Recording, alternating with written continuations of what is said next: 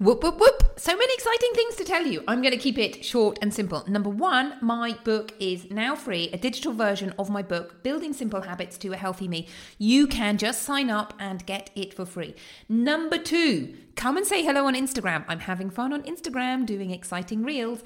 Number three, I have four amazing packages for my Positively Healthy program called Magical May exciting, exciting. If you want to find out more, book a call and let's chat. And lastly, remember radiate and renew. Four simple habits, simple but mighty habits, is starting May the 15th. So come and sign up for that.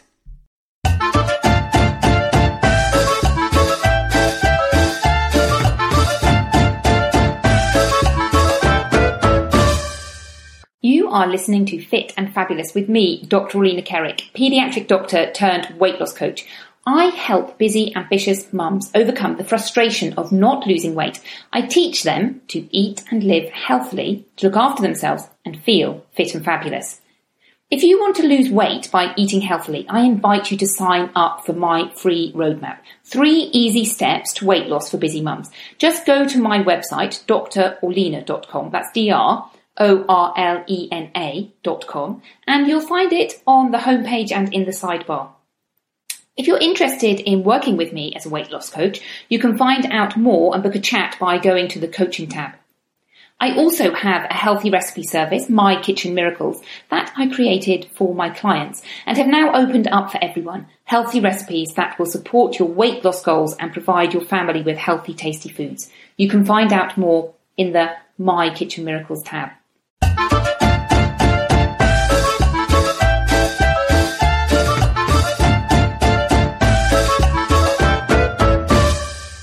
Hello and welcome back to Fit and Fabulous with me, Dr. Orlena Kerek. This is the second half of an interview that I did with Dr. Stephanie Fain. So I recommend you go back and listen to part one first if you have not already done so.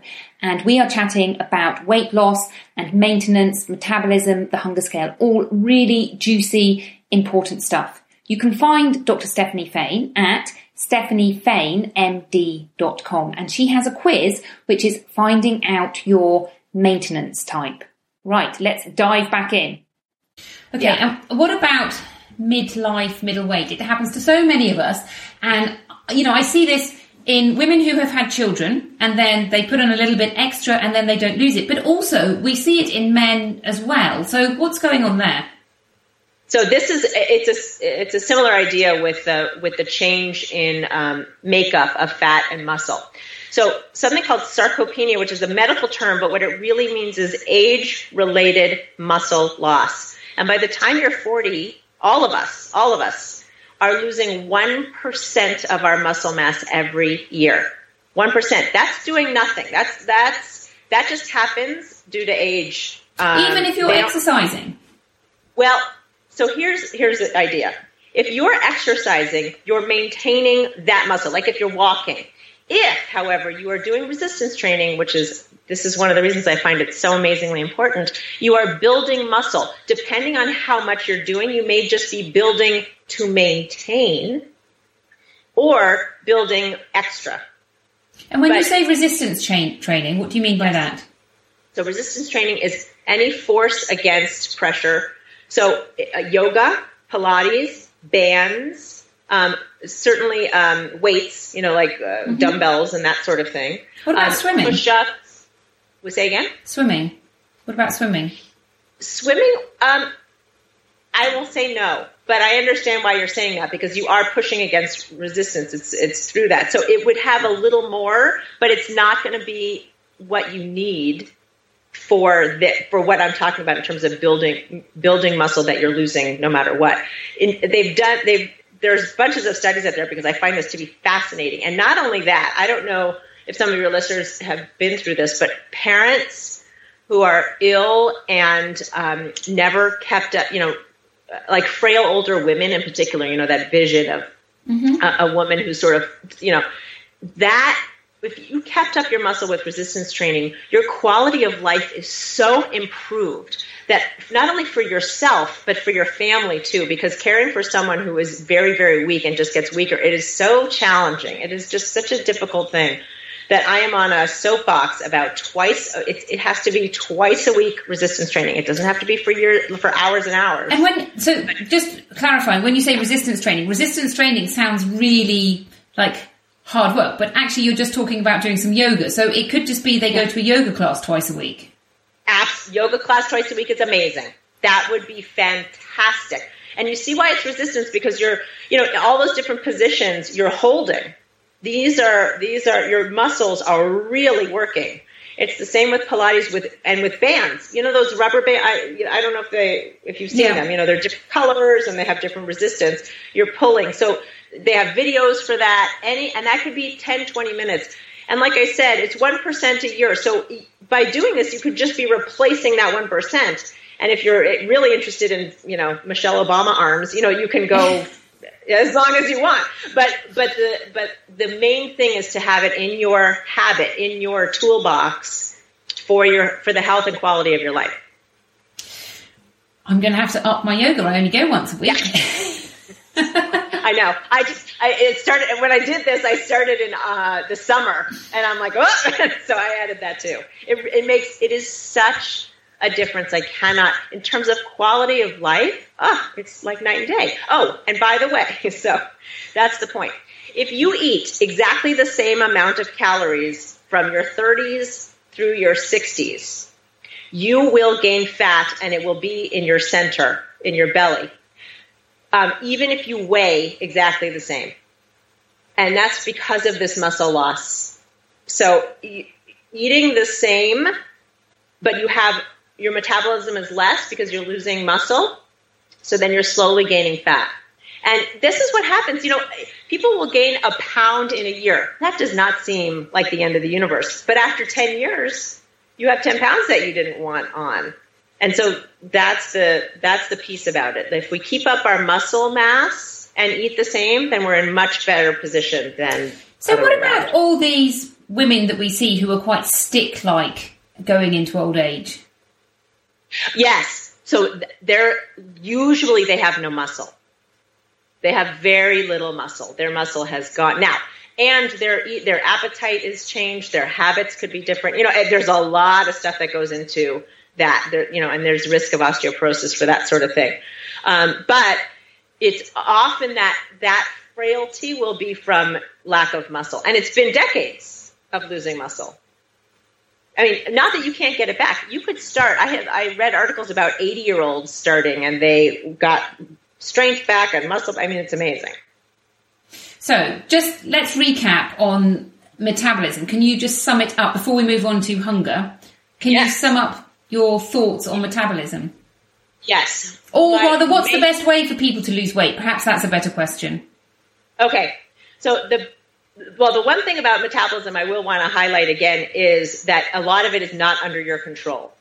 And so knowing that means that you have to sort of accept what the hand you're dealt, learn what your what how much your body burns, and then you can eat to that because for weight loss, calories in is the main place you're going to be able to have control, not so much calories out.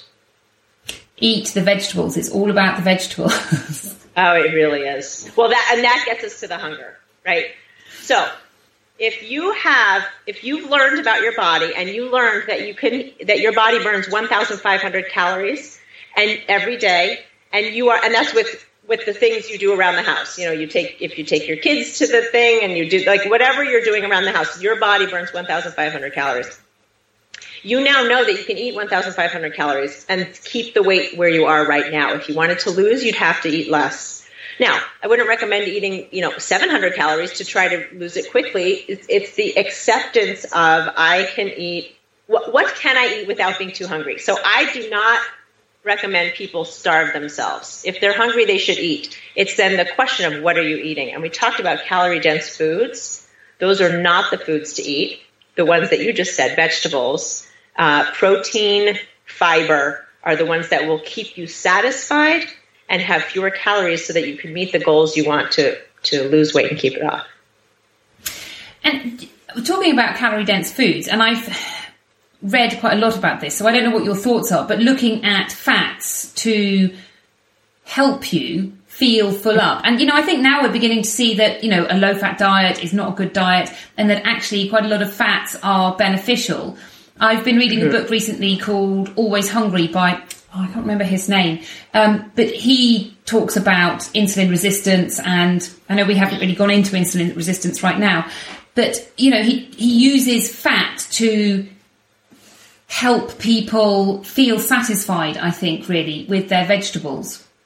Yes, and that, and that's a great idea. So, um, certainly, if you're eating meat, uh, and when I say meat, I mean chicken, fish, you know, any any of that kind of protein, you're getting fat with it. So I agree with you. It's not fat is not evil, and purposely trying to have no fat in your diet, I, I don't generally recommend. But but also purposely eating lots of fat, you know, like in the Atkins kind of thing, is also something I don't think makes a lot of sense. There are um, there could be cholesterol issues, and more importantly, like literally globs. Uh, there's um, this was so long ago, I can't even tell you, but there was a a, a movie that the man ate um, McDonald's. So this was actually before the Super Size Me.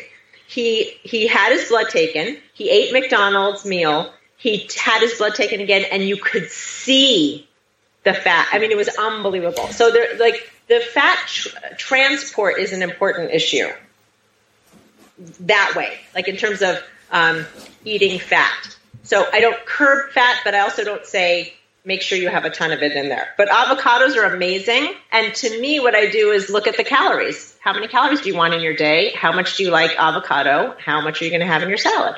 And olive oil, olive oil as well is another Yeah. amazing one. And Yeah. um, so I did a podcast on this on the Predimed study, and in that they actually used four tablespoons of olive oil a day. So Wow. they, they ha- yeah, it's quite a lot actually. It's quite amazing, Yeah. but they still lost weight. That was olive oil. That was um, all olive oil, and here and it was done in Spain. And here in Spain, people use olive oil as other countries would use butter. So you know, you would. Right. It's just on the table here. Um, Yeah. but it is quite a lot, and they still lost weight compared to a low-fat diet, um, which I think is interesting. And Well, and- I bet they were more satisfied. They probably yeah, were. exactly. And I have started eating more olive oil since I've really read that. And you know, I think I think it's an interesting thing. I never ate a low fat diet, but I think subconsciously there's always been this idea that oh, even though it's olive oil, you know, I only have a small bit of salad dressing. But now I am more generous with my salad dressing. Not to say that I've gone so far as to you know, eat an Atkins style diet, but just liberated the the oils a little bit more. Um, Have you? Do you think you've eaten less other food as you've upped? Do you know what I'm I- saying? Like, are you Um, finishing sooner or? It's difficult to say. My diet is mostly vegetables, so you know. I also think the thing about if you're eating lots of vegetables and you do overeat a little bit of vegetables, well, really, you know, if you overeat a packet of cookies.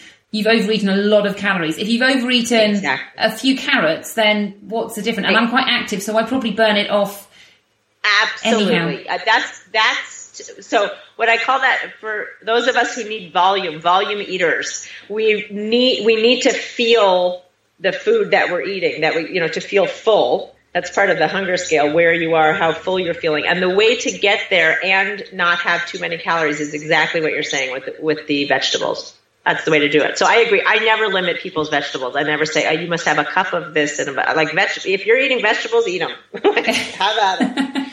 I'm thinking of renaming the podcast. It's all about the vegetables. So let's tell us about hunger and the different types of hunger and the hunger scale.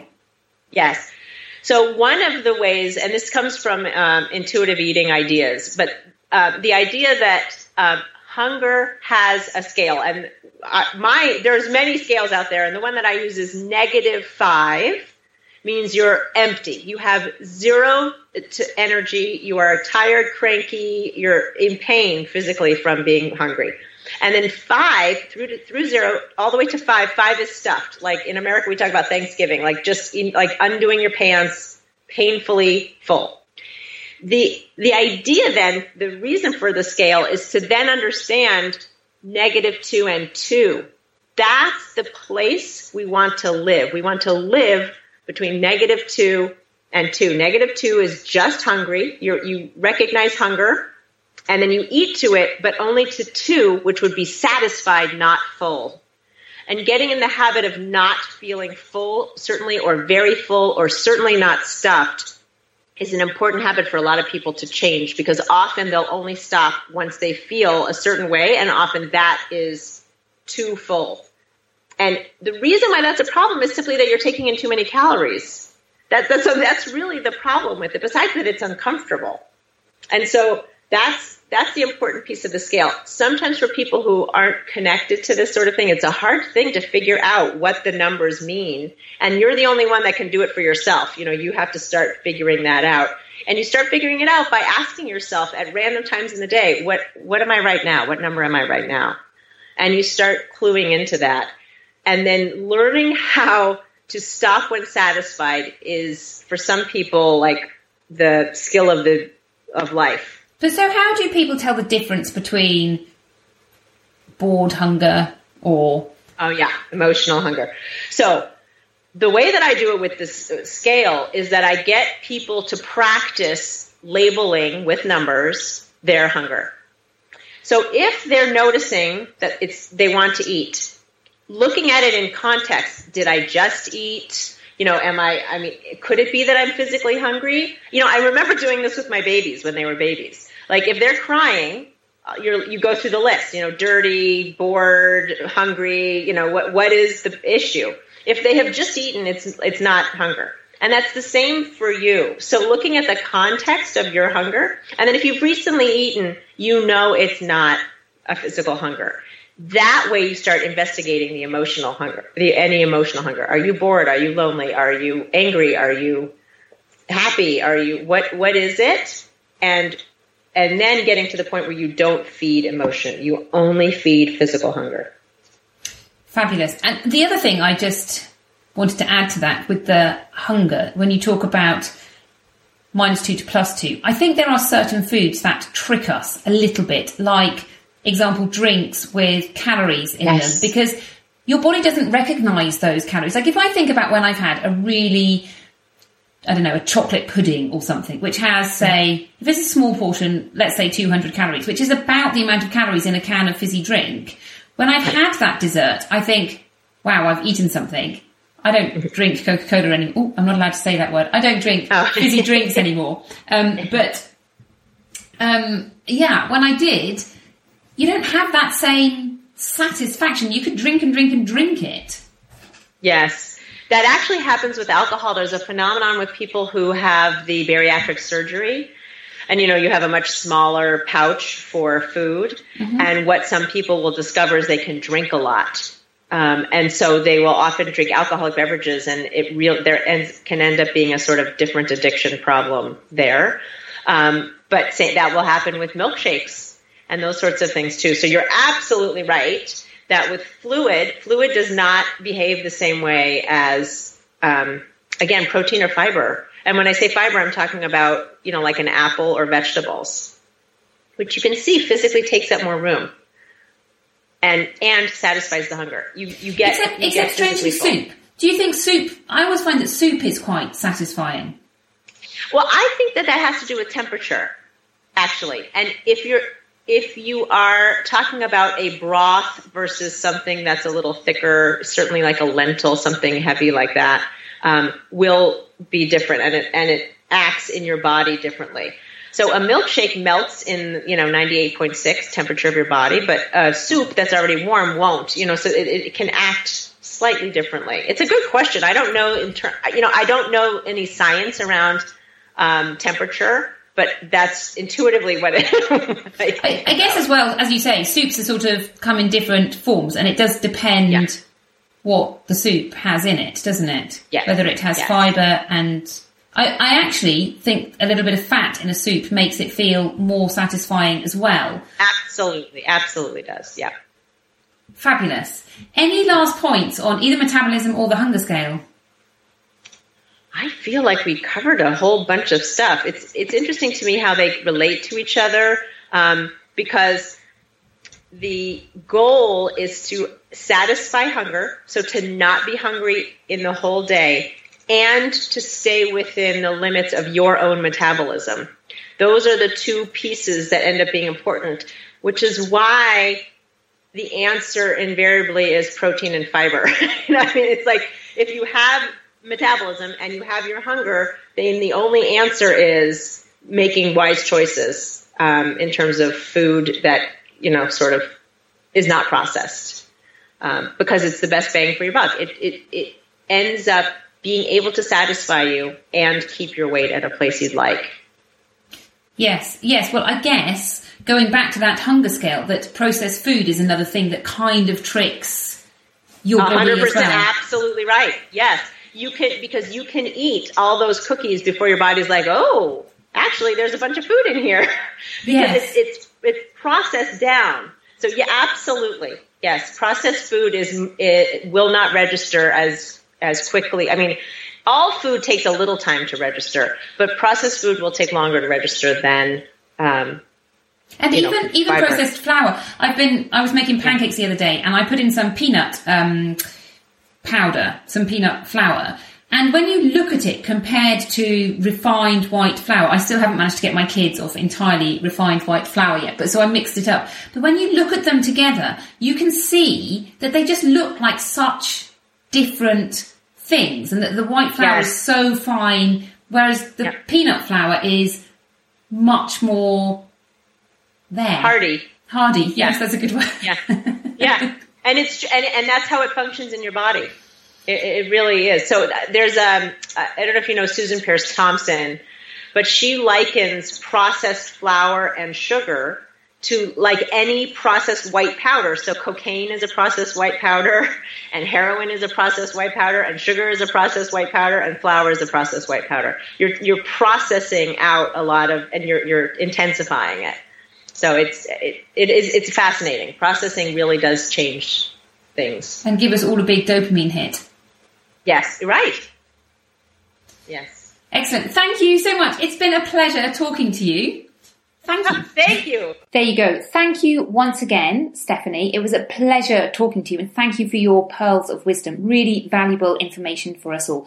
Remember, you can find out more about Dr. Stephanie at stephaniefamemd.com and she has a quiz that you can sign up for to find out your maintenance time. Bye bye and see you next week.